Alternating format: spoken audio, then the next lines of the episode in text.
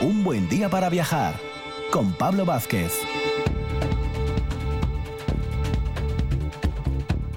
Muy buenos días, Asturias. Llega el sábado y llega un buen día para viajar. Dos horas de viaje mañanero o cuando lo escuchéis en cualquier otro momento vía podcast, en las plataformas digitales, con los mejores invitados, los mejores colaboradores. Iniciamos ese recorrido por el Museo de Bellas Artes con Sara Moro.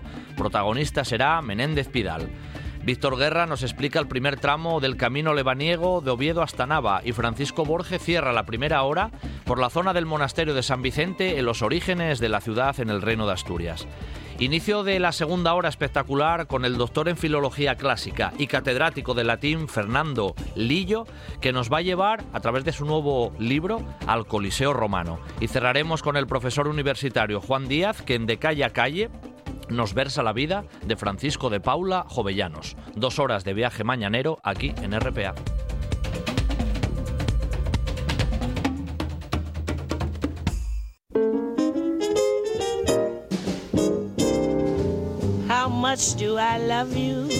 Un buen día para viajar con Pablo Vázquez en RPA.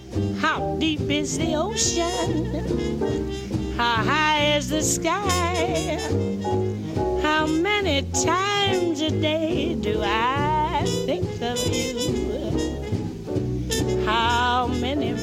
Música para pasear por el Museo de Bellas Artes de Asturias en nuestro inicio de viaje mañanero con Sara Moro, repito, desde el Museo Pictórico por excelencia de, Asturias y uno de los grandes o de las grandes pinacotecas, hay que decirlo, a nivel nacional. Muy buenos días, Sara.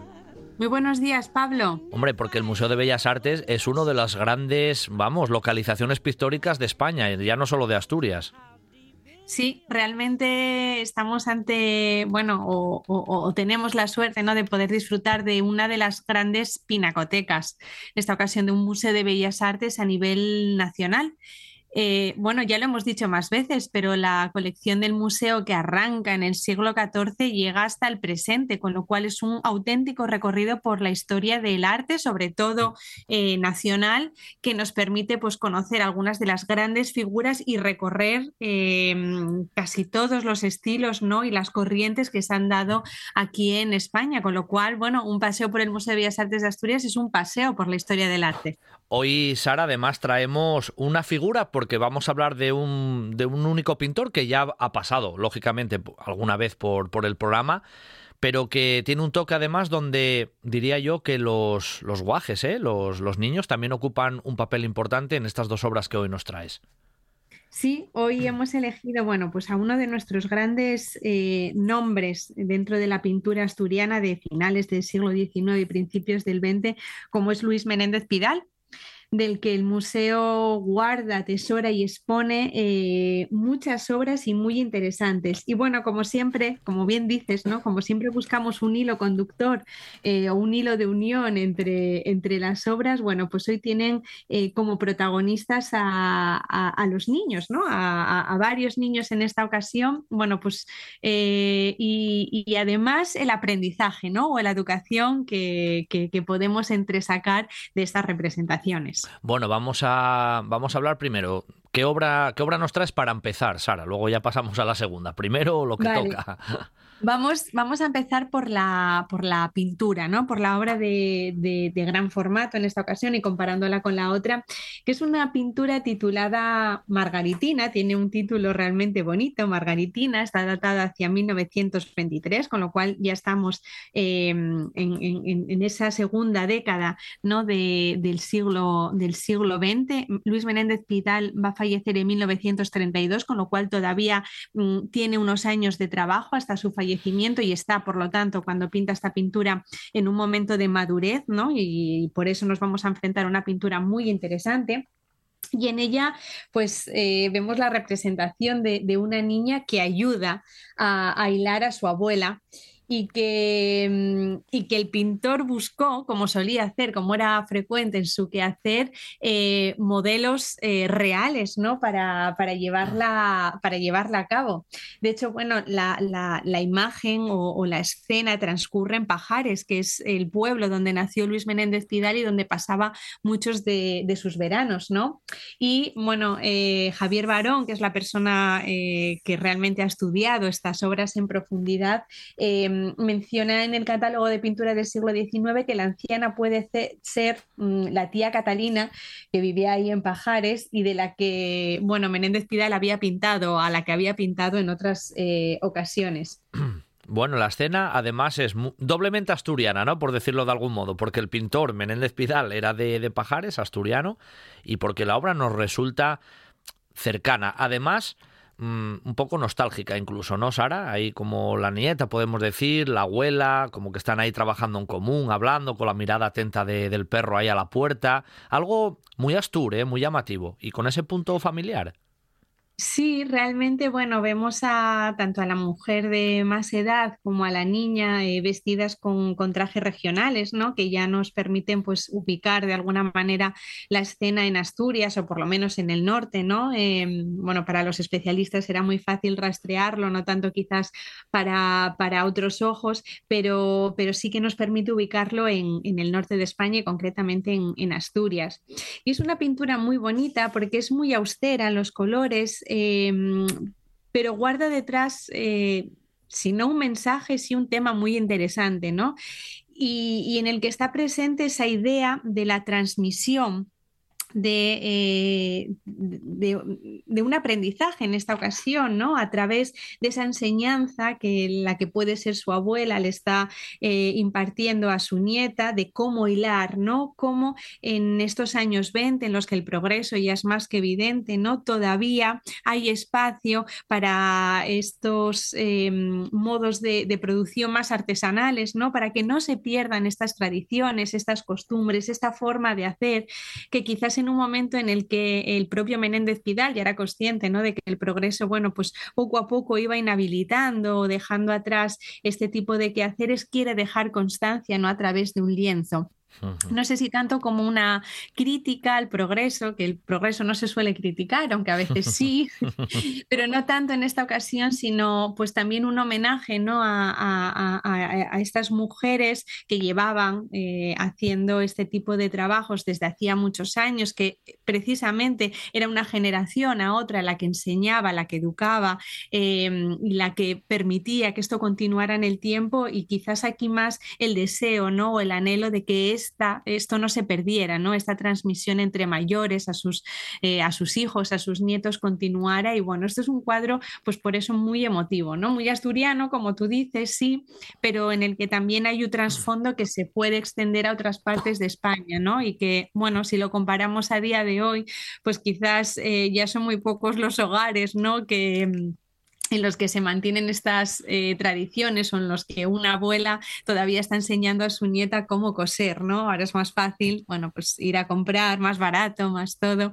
Y quizás, eh, bueno, pues es bonito detenerse delante de estos cuadros, ¿no? Y, darle importancia también a la artesanía, al trabajo hecho con las manos, que sí que lleva más tiempo, pero que también tiene, bueno, pues ese carácter genuino, ¿no? Ese, esa importancia, ese tiempo eh, que tardas más en en, llegar al objeto definitivo, en este caso quizás una prenda, ¿no? Y por lo tanto, bueno, pues darle un valor más, más, más alto. Bueno, y a, la vez que hablamos cada vez menos con les hueles, Sara. Eso también. Ahora vamos con el móvil ya siempre en la mano, ¿eh?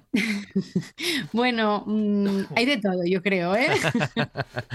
hay, cosas que hay que mantener, porque si no, Sí, sí, yo, yo personalmente mm, eh, hablo mucho con mi abuela y, valoro mucho todas sus enseñanzas, pero mi abuela que cose muy bien, eh, nunca voy a aprender con ella, con lo cual, bueno, pues aquí también estoy pegando.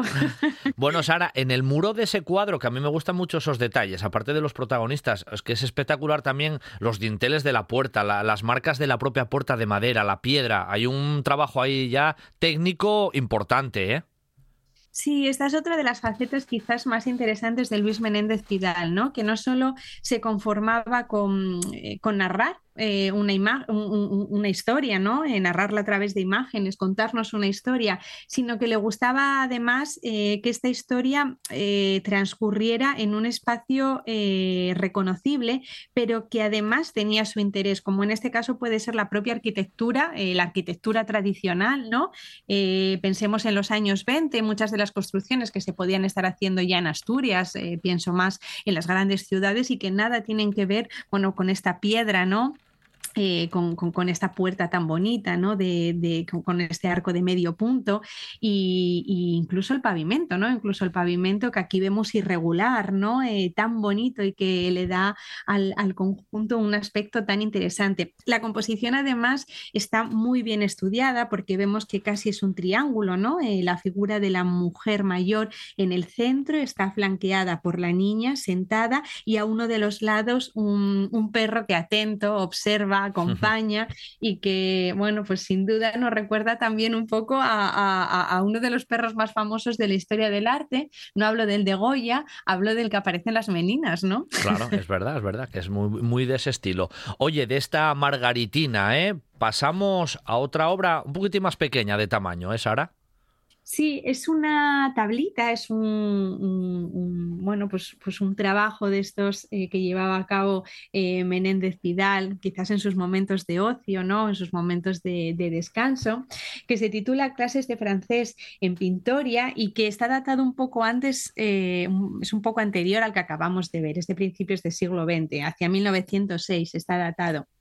Y, la obra está ambientada en un interior, precisamente y nuevamente, además, eh, en un espacio real, era el interior de la casa que los suegros de Menéndez Pidal, eh, los Álvarez Santullano, tenían en Pintoria, que es una población cerca de Oviedo y en el que estamos viendo eh, cómo eh, la institutriz eh, francesa de los hijos del artista, bueno, pues los está acompañando en una, en una lección, ¿no? En una lección de, francés en, ese espacio conocido, ¿no? Y reconocido dentro de la familia de los Menéndez Pidal. O sea, es un momento, podemos decir, biográfico, ¿no? De, la vida del propio pintor. Eh, bueno, sí, de su vida, de la vida de, de, su entorno, ¿no? De su entorno. Aparece, bueno, Luis, que más tarde será arquitecto, eh, por todos conocido, ¿no? Y académico de San Fernando. Em, María, eh, su otra hija, y Ramona, en diferentes edades, ¿no? Luis tenía en este momento unos em, unos 12 años, María 10 y Ramona 8. Y al fondo, a la izquierda, mm, eh, aparece también representada una alacena con estantes em, que bueno, vuelven, vuelven a ser esos detalles ¿no? que hacen como más habitable, ¿no? más real, más, eh, más auténtica la, escena que, que, estamos viendo, que en esta ocasión está como más desdibujada, ¿no? es un trazo más rápido, más fresco, es una tablita muy bonita. Hmm. ¿Estás puesta esta normalmente, Sara, o no? Sí, em, en una vitrina eh, que tenemos ahí en la, en la casa de, Oviedo Portal y ahora em, el número de la sala. Em, no pasa nada, si hay que visitar el museo en general, hay que, hay que buscar. hay que buscar. Es, en la, primera planta de la Casa de Oviedo Portal y en esa vitrina tenemos varios estudios. No está este, tenemos otro de Martínez Abades, del que si no hemos hablado podemos hablar en otra ocasión. Muy bonitos, ¿no? Porque tienen la, la frescura eh, o la espontaneidad, ¿no? De, de, ser casi un recuerdo, ¿no? Eh, ahora sacaríamos una fotografía con el móvil, pero bueno, en familias donde hay un buen artista, ¿no? Eh, al frente, pues, pues siempre quedan estos vestigios tan, tan bonitos. Y mm, luego además es una escena muy interesante porque tiene una luz cenital a uno de los lados que genera como un ambiente muy cálido, eh, cierto brillo en una mm, mesa de, grandes proporciones, ¿no? Y bueno, la presencia de los niños eh, acompañando a, la institutriz y bueno, también esa forma de, educar, ¿no? Em, que ahora ya no suele ser tan habitual, pero que por estos momentos era muy frecuente en este tipo de, familias. Claro, sin duda. Eh, iba a decirte yo que, claro, luego Menéndez Pidal tiene más obras en el, en el museo, es un pintor prolífico y el museo, lógicamente, recoge unos buenos ejemplos. Hablamos de él una vez ya, Sara, em, este del que se ve como un lazarillo, ¿no? Donde un niño también es buen protagonista y esta obra también es de gran formato. O sea, Menéndez Pidal encontramos varias obras en el, en el Bellas Artes. Sí, sí. Eh, de hecho, bueno, y, otra de las obras de Menéndez Pidal que está expuesta en la Casa de Oviedo Portal, en, lo que es el patio, es La Cuna Vacía, que es una obra impresionante en la que también aparecen niños. Es verdad. Pero sin duda uno de los grandes reclamos de este artista en el museo es la obra que tú acabas de mencionar, ¿no? Es El Lazarillo de Tormes, que es eh, una obra impresionante, en la que nuevamente, nuevamente Menéndez Pidal em, utiliza una paleta muy sobria, ¿no? Basada en en, tonos tierra, marrones, esos blancos ¿no? que, que destacan, y en la que a mí personalmente siempre me gusta mucho eh, destacar em, las diferentes actitudes ¿no? que tienen los personajes, la calma con la que el Lazarillo aparece, eh, bueno, pues con los ojos cerrados, sentado, tranquilo, ¿no? sabiéndose a salvo de cualquier picardía, eh, porque tiene el vino y el, y el mendrugo de pan en, en la mano y, y, esos ojos abiertos, ¿no? ese gesto que en cualquier momento va a hacer que, que el niño se mueva porque está, bueno, pues robando ese vino con, una pajita. Es una escena eh, muy, muy, muy bonita en la que nuevamente Menéndez Pidal incorpora ¿no? diferentes objetos, una alacena al fondo con eh, el menaje expuesto, eh, esa sartén que vemos casi que a modo de, de, mm, naturaleza muerta, ¿no? A, uno de los, en uno de los ángulos inferiores del cuadro con esa hornacina y que, bueno, no deja de ser un un, expositor ¿no? de, la buena técnica y de, de, las grandes influencias que habían bueno, pues, guiado de alguna manera el aprendizaje de este artista, ¿no? Eh, que fueron los grandes maestros que vio en el Prado, Velázquez, Zurbarán, eh, y que tan bien entendió y supo luego llevar a su propio estilo. Bueno, en realidad las obras de, de Menéndez Pidal nunca te dejan indiferentes, por, por lo bien a nivel técnico que están pintadas, lógicamente, que no deja ningún detalle al azar, y por esas temáticas de, trasfondo, porque tú nombrabas ahora también La cuna vacía, y esa es otra de las obras que tampoco deja indiferente por la bueno, pues por la tristeza a veces que genera al, bueno, al, meterte casi en el papel, ¿no? De estar en el cuadro metido, pero bueno, de eso ya también hablamos en otra, en otra ocasión. Sara, como siempre, un placer escucharte, aprendemos siempre mucho contigo y hasta el próximo. Hasta el próximo, Pablo. Un abrazo. Ven al Valle del Nalón. En el corazón de Asturias te espera un turismo industrial increíble, con experiencias como bajar a una mina real, subirse a un tren minero, disfrutar de la mejor gastronomía asturiana y, por supuesto, un turismo de naturaleza único, recorriendo las numerosas rutas de todo el valle, descubriendo el parque natural y la reserva de la biosfera de redes o realizando rutas de BTT y bicicleta por los cinco concejos que lo componen. El Valle del Nalón un sinfín de posibilidades.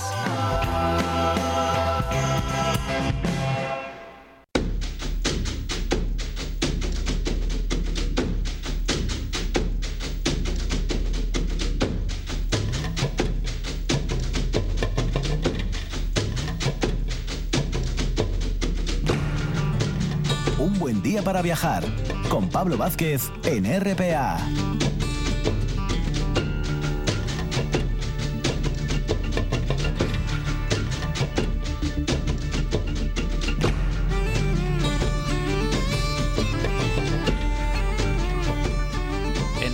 Paseos que damos por el Museo de Bellas Artes y luego los recorridos que hacemos con el amigo Francisco Borge por el prerrománico asturiano, tenemos la sección de caminar, de caminería, que siempre hacemos con, con Víctor Guerra y que, bueno, hoy ya en esta mañana de, sábado 22 de abril, él ya volvió de ese periplo que nos hablaba de sus preparativos el, el pasado fin de semana, ese camino lebaniego que él va a desgranar ahora, pues seguramente en estas próximas bueno, citas que tenemos los sábados con él. Muy buenos días, Víctor. Buenos días. Y, bien regresado, en este caso por lo que veo, ¿no? Y, bien hallado, aunque fatigado todavía del periplo. Bueno, Víctor, ¿qué tal fue el camino en general, así, a grandes rasgos? A grandes rasgos fue una experiencia de poner en, en valor el famoso camino de los santuarios, que es el camino de los francos, perdiendo esa dimensión europea y bueno, bien, eh, la experiencia fue dura porque eh, en vez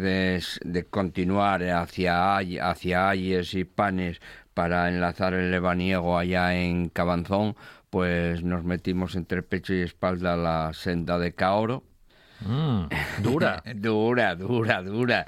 Y más si llevas mochila y te metes en, en algún kilo que otro, pues dura.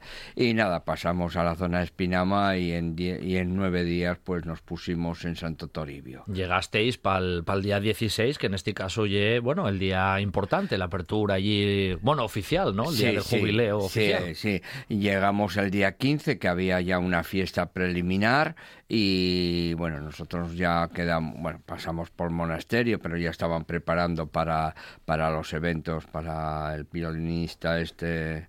Malikian. A Malikian y por allí ya estaban nuestros presidentes cántabros y asturianos preparando para presenciarlo y al día siguiente pues ya un poco más descansados pues subimos a bueno pues a un poco ayudar en el sentido de las firmas de, para las credenciales, las levaniegas y tal, porque nos habían pedido que en vez de hacerlo el, viernes, el día ese de llegada, lo hiciéramos el día de la apertura para darle una cierta dimensión al viaje. Oye, Víctor, leí en la prensa que así por número de personas este año, que parecía que hubo menos que en otras ocasiones, ¿tú cómo lo viste comparativamente? Eh, bueno, yo asistí al cierre del 2018, los cierres siempre son un poco de menor presencia, eh, y la verdad es que se dejó notar, se dejó notar a, nivel de peregrinos, digamos, de mochila, caminantes y tal, estamos en, estamos en los mismos números, unos 50, 60, algún grupo nuevo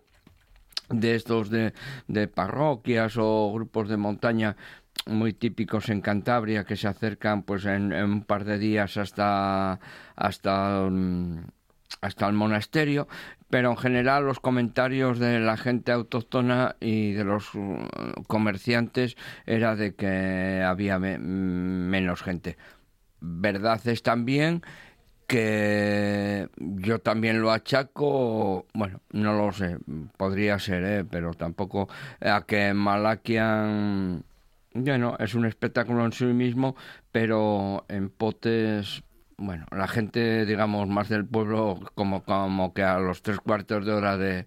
Tuvo menos tirón en ese aspecto. Menos tirón. Yo creo que sí, hubo mucha gente porque la puesta en escena fue, fue impresionante y verlo en, impresiona, eh, en grandes pantallas, pues la verdad impresiona.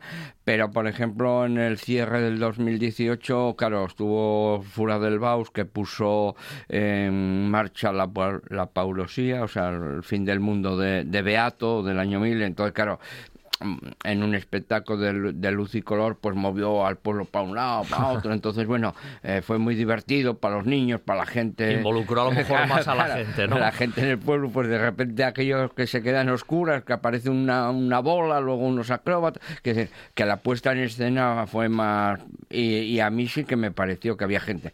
Pero bueno, también está dentro de lo que es la configuración de, de la puesta en escena del año jubilar de Cantabria, que, bueno, abre todo esto con toda un parafernalia importante de, de actos. bueno, para este próximo sábado viene eh, eh, carreras a claro, que tenemos ahí preparado. Eh, iba a decirte, Víctor, como estamos hablando ahora de cosas generales, que luego ya nos metemos en el camín propiamente y vamos a hacerlo por, por partes, en estos días de camín, que ibais unos cuantos amigos, cogisteis un poco climatología variopinta, ¿eh? Un poco de todo casi, Sí, salimos con calor, y algo de aire, que el aire eh, ya, ves que es persistente en lo que va de año. Y sí, sí, se dejó notar bastante el calor y luego mm, el paso de, de, hacia Espinama por Áliva, desde Arenas de Cabrales, esa fue la variante que ellos llaman asturiana o cabraliega, eh, sí, ese día pintó de nieve los altos. A nosotros por Portudera, por, por lo que es la calzada, mm, no tuvimos nada, una manchina para decir que para hacer la foto, pero sí hacía frío. Sí, bueno, también es cierto que nos animó, porque estaban allí los del trail animando, porque estaban preparando el trail de, de pastoras, ¿eh? que eso sí que caminan y corren. Y eso sí que es duro, eso sí, que es duro. Y bueno, eh, no, bueno, eh, hubo un, un, día un poco crítico y al día siguiente por Áliva, pues eh, digamos mucho viento y frío, pero bueno, mm, en general bien. Bueno, los compañeros irían contentos contigo, ¿no, Víctor? Ibas explicando ellos las cosas, como haces aquí con nosotros, pero in situ. O cansaron un poco al final ya. Sí, al final esto ya sabes cómo empieza, ¿no? Oye, tú y yo es el jefe y al final hay alguien que, que reparte juego. No, eh, los viajes eh, así en grupo terminan cansando, ¿no? Pero la fatiga, la distinta concepción que cada uno del viaje, ponen, cada uno tiene sus expectativas. Además, bueno, algunos somos más conocidos, éramos más amigos que otros, eh, y, las concepciones, ¿no? Pues había concepciones más camineras en el sentido de, de terminar pronto, de quitarse el, el calor, de bueno, de descansar y otros, bueno, pues no teníamos, como dice, ni, ni es tarde ni prisa tengo, o sea que con lo cual ya llegaré cuando tenga que llegar, ¿no? Bueno, y vamos a empezar por el principio, como debe ser. Eh, cuéntanos un poquitín la primera parte, lo que nos dé tiempo en estos minutinos. Eh, nada, eh, nos convocamos eh, el viaje ya iba para unas 12 personas, pero bueno, el, las cercanías de Pascua, el, problema de la carestía de, ese viaje, que no hay albergues, que es, es todo hoteles o pensiones, más los menús y tal, hacía cara y sobre todo para gente que estaba afuera, que tenía que viajar, con lo cual el grupo quedamos reducido como a unos 6, 7. Luego eh, dos no pudieron incorporarse o medio se incorporaron unos días. tal En, términos generales llegamos 5 a, de los siete que en principio quedamos, nos convocamos en Oviedo, el, día antes de salir, pues, para ver un poco el tema de la catedral, bueno, visitar todo el espacio ese de lo que fue el antiguo nacimiento de Oviedo como nos cuenta Cordovilla y tal, y bueno, y situarnos en el viaje que, hacíamos, ¿no? Porque esto también responde a un libro que publicaré ahora en verano sobre el viaje de Beato de Liébana a, de Santo Toribio a meter a Dosinda a monja en Santianes, y yo recreo ese viaje y entonces en el viaje también yo les ponía en situación de esa recreación. Eh, al día siguiente ya nos levantamos con mucha tranquilidad porque la primera etapa, eh, eh, las etapas van a estar condicionadas siempre por el tema de la dormida y, y, la manutención. ¿no? Claro. Pues claro. Si te pasas de pola, puedes dormir, pero a lo mejor no puedes cenar. Sí, hay que jugar con eso siempre, ¿no? Claro, por eso hay etapas, por ejemplo, esa primera de Pola, además había un grupo, unos grupos de, de fútbol juvenil. Sí, porque hubo un campeonato y demás, claro. estaban difícil. Claro, estaban moviéndose por todos esos hoteles de carreteras, claro. Eh, digamos que les dan, bueno, les dan precio y tal, y entonces eso nos condicionó pues a las etapas. La primera etapa es de Oviedo, bueno, también recreamos la salida, esperamos un poco la apertura de la catedral, eh, los más creyentes pues venerar lo que crean conveniente, ver la figura de San Salvador, allí, qué bonita es, y enseñarles una figura que nunca se enseña, que es el impresionante figura de Santiago cuando entras a la capilla, eh, no sé qué capilla es, que, que, hay un Santiago de piedra a la derecha enorme, enorme. Y bueno, enseñarles eso y, y lo que fue la zona del cementerio, ¿no? Y a partir de ahí, pues ya tenderín abajo, que se hace larguísima, y bueno, ir disfrutando de cosas, pues, como el puente de Coyoto, que estaba, que estaba limpio, lo habían desbrozado, entonces se podía hacer fotografía, y bueno, antes de ir al puente de Coyoto, tomar un, una botellina de sidra, que no puede faltar, ni faltó, hasta, bueno, allí en, al pie de, Coyoto. Y, entrar ya en el desarrollo más rural, si se puede decir, en, a partir del puente de Coyoto, que ya entras en la zona de Meres.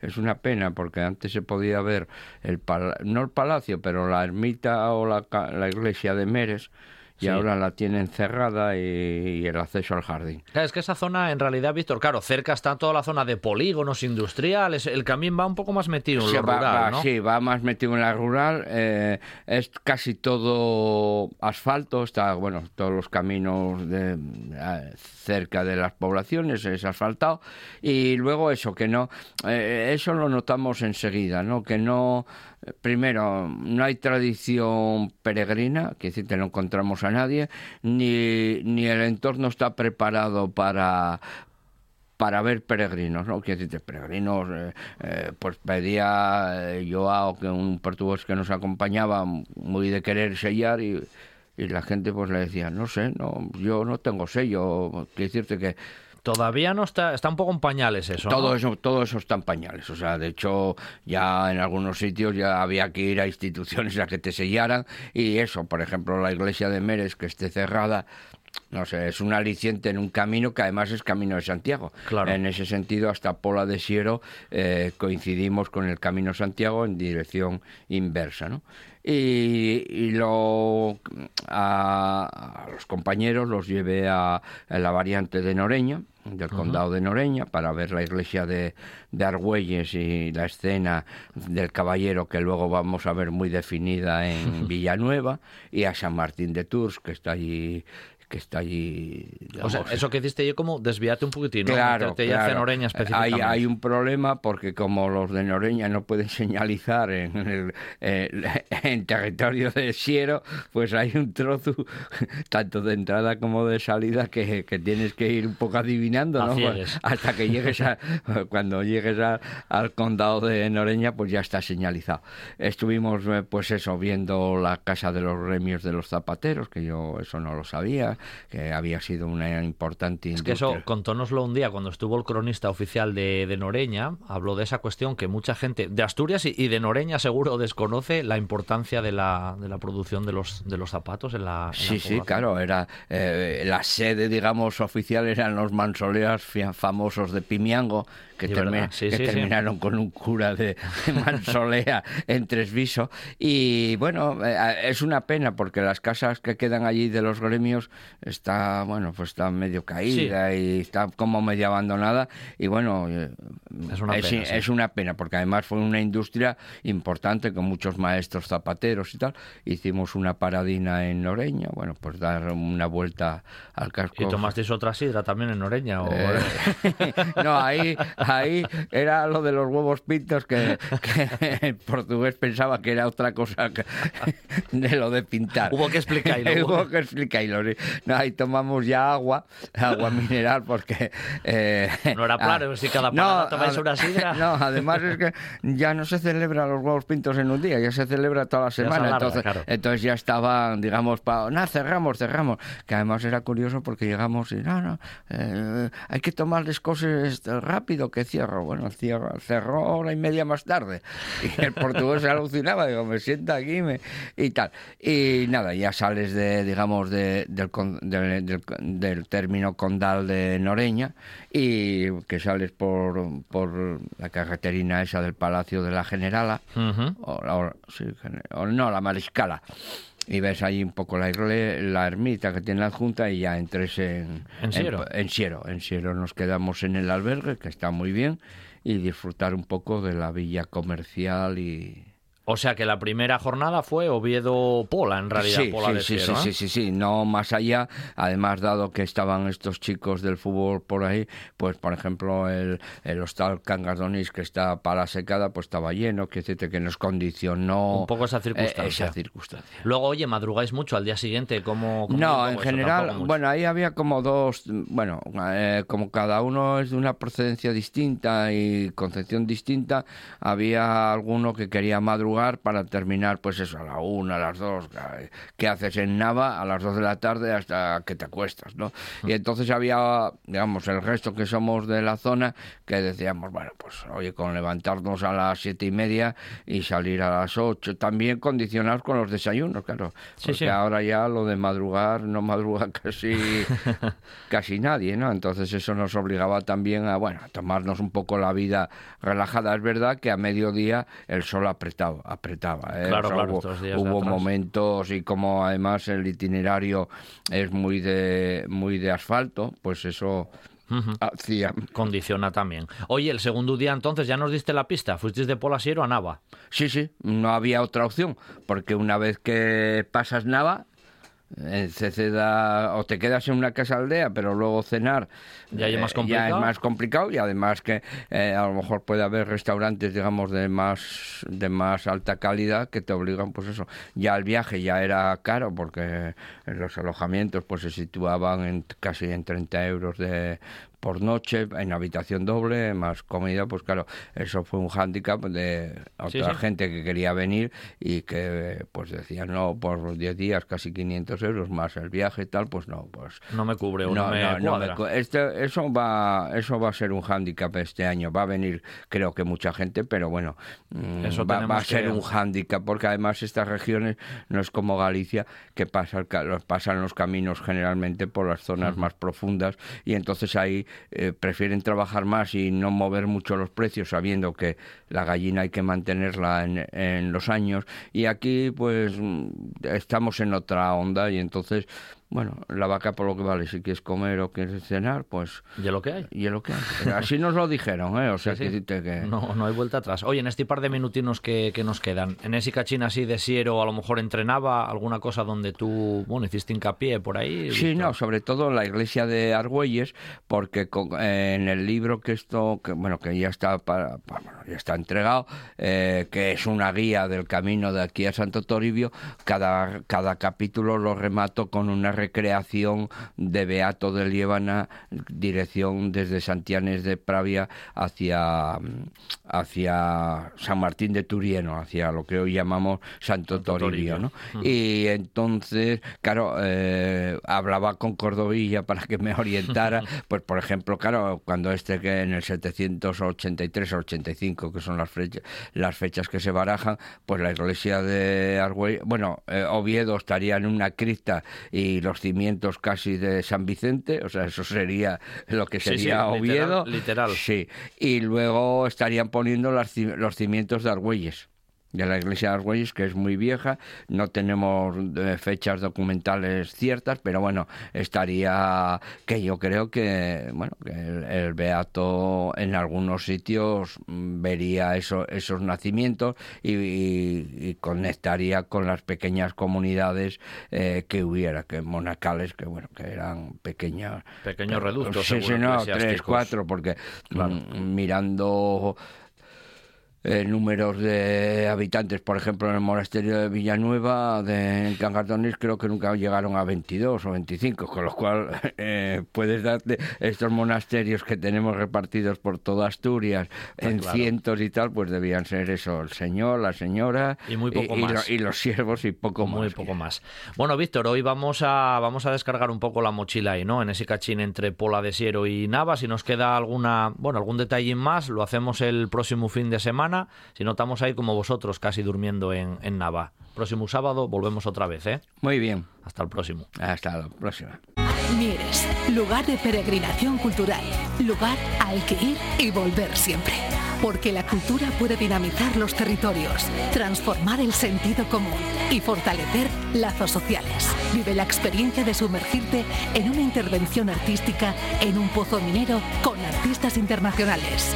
Recuerda los sabores de nuestra historia compartida en entornos inigualables, como es el caso de Bocamina. Y disfruta de una programación cultural para todos los gustos, conciertos, teatro, danza. Huye de la nostalgia, vive el presente y construye el futuro en Mieres. Un buen día para viajar con Pablo Vázquez en RPA.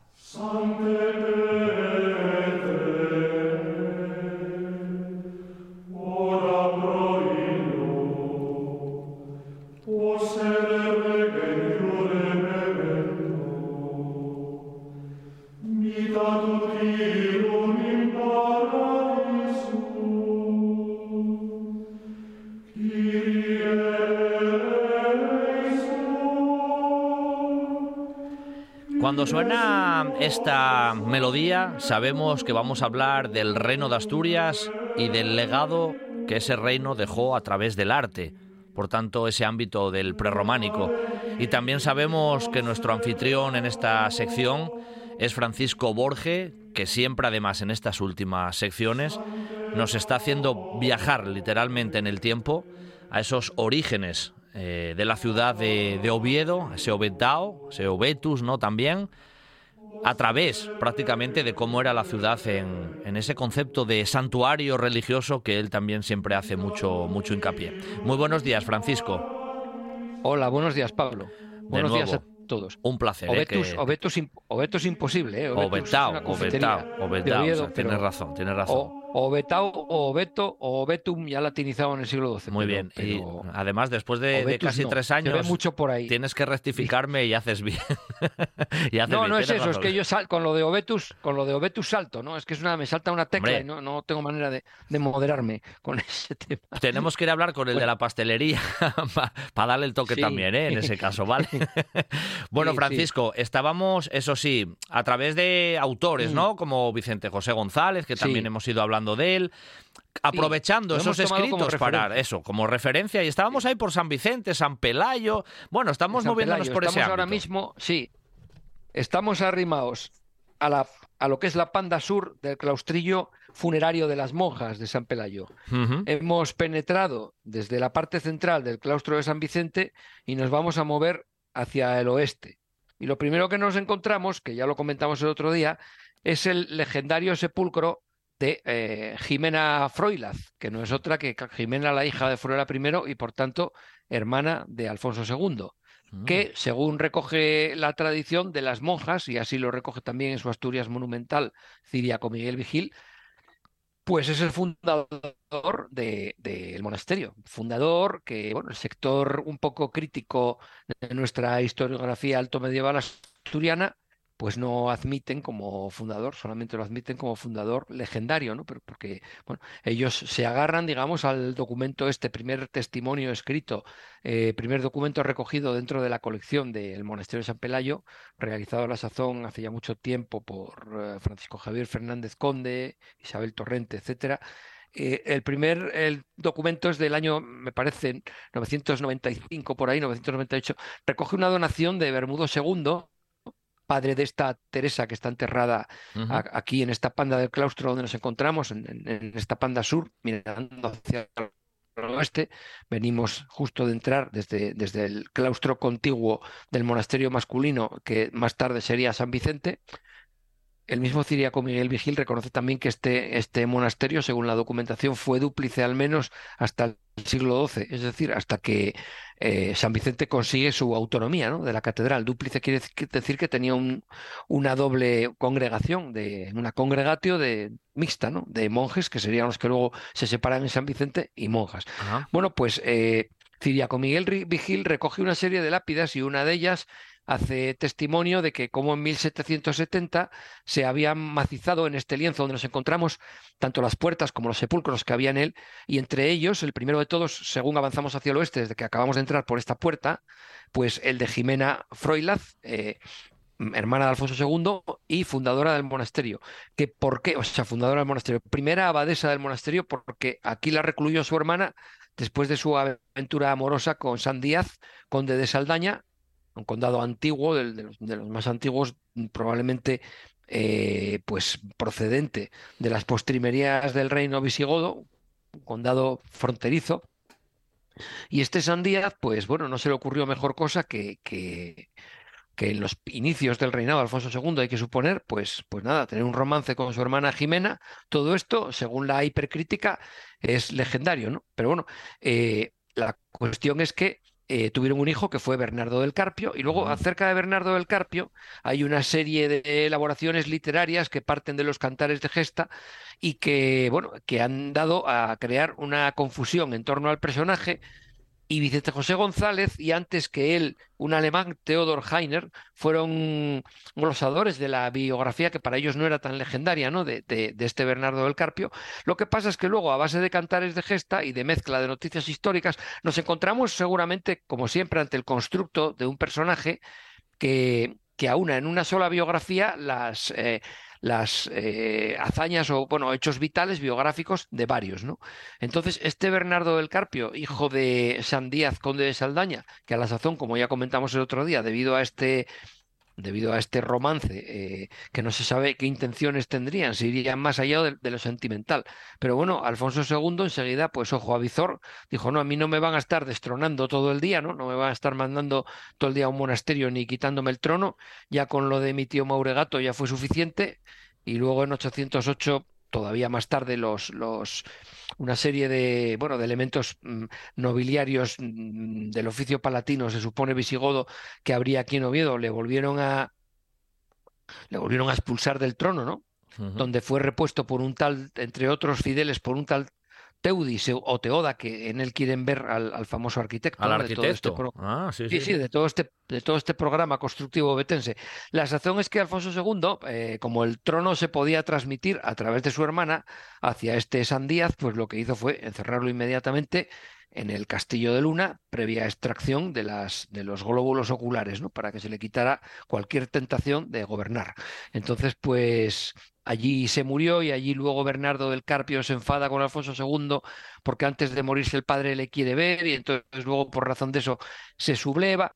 La cuestión es que la imposibilidad que ve la crítica en la asistencia de Bernardo del Carpio es que no puede haber participado en la batalla de Roncesvalles si esta acaeció en 778 y prácticamente eh, Alfonso II sería un adolescente y Bernardo del Carpio, evidentemente su hermana, no, podía estar en condiciones de participar en ninguna batalla si seguramente no habría nacido. ¿no?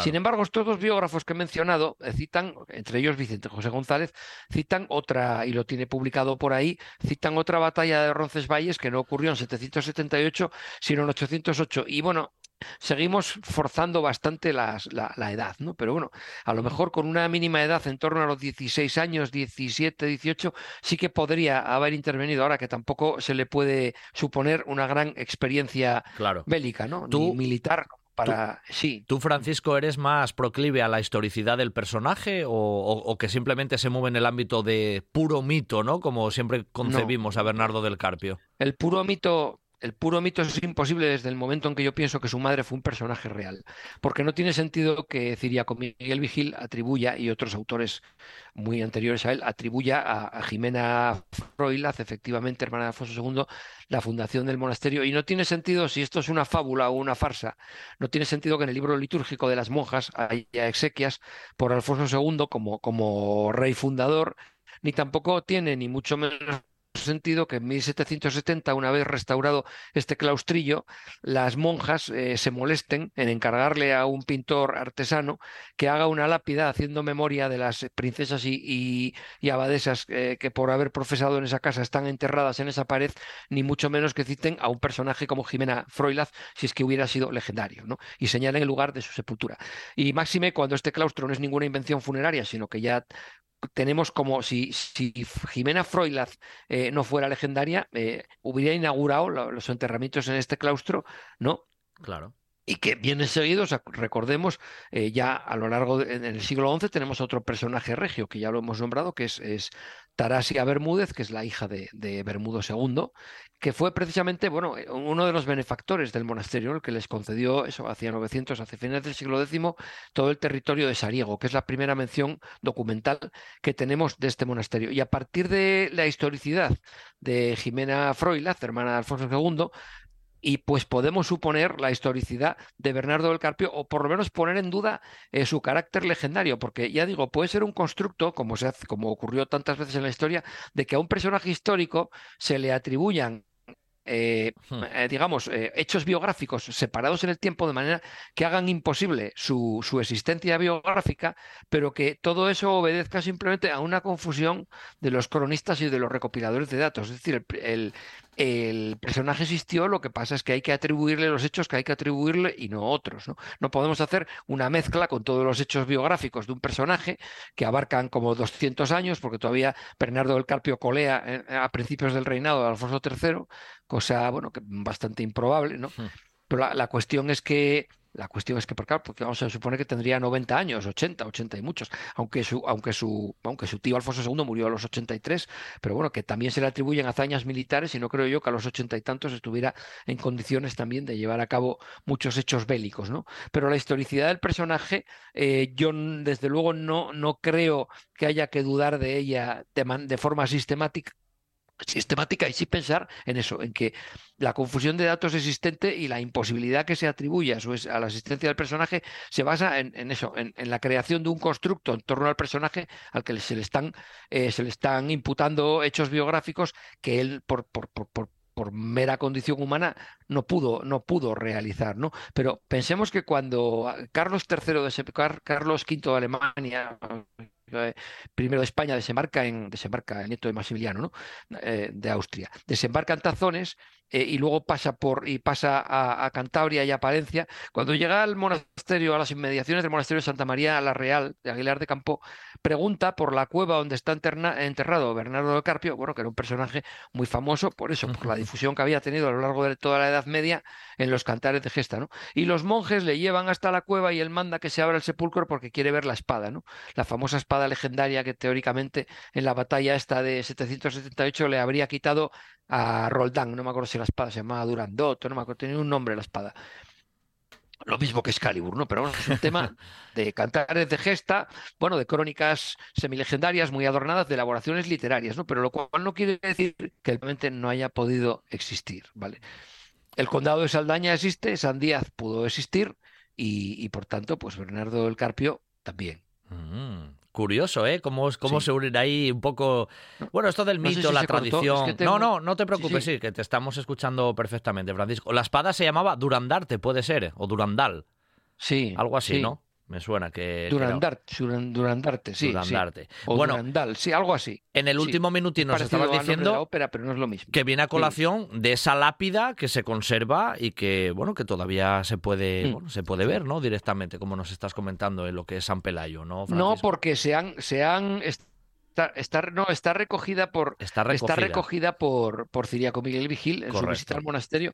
Sí, otros autores anteriores, Tirso Avilés, etcétera, también la recogieron, pero hoy en día no se puede ver. Lo que sí se pueden ver son los epitafios eh, en piedra eh, que están en, eh, pues eso, en, en, el muro, solo que, por ejemplo, el de la abadesa Inés Suárez se ve desde el patio que hay contiguo al ábside actual de la actual capilla del Rey Casto. De, por la parte del claustrillo está perdido. Eh, el, otro sepulcro que describe, que describe Tirso Daviles y que no encuentra, y que no encuentra eh, Ciriaco Miguel Vigil, que ya explicamos por qué era, el de la abadesa María González de Gordón, se desplazó cuando el obispo Reluz, al, reconstruir la capilla del Rey Casto, tiró el sepulcro que estaba contiguo a la puerta, porque recordemos que la capilla rey Casto compartía el transepto, porque era por donde se pasaba de, del claustro, de los claustros a la Basílica del Rey Casto, compartía el transepto y, y la última parte, o sea, el, santuario de la, del lado del, Evangelio, pues lo compartía con este claustrillo del monasterio de San Pelayo.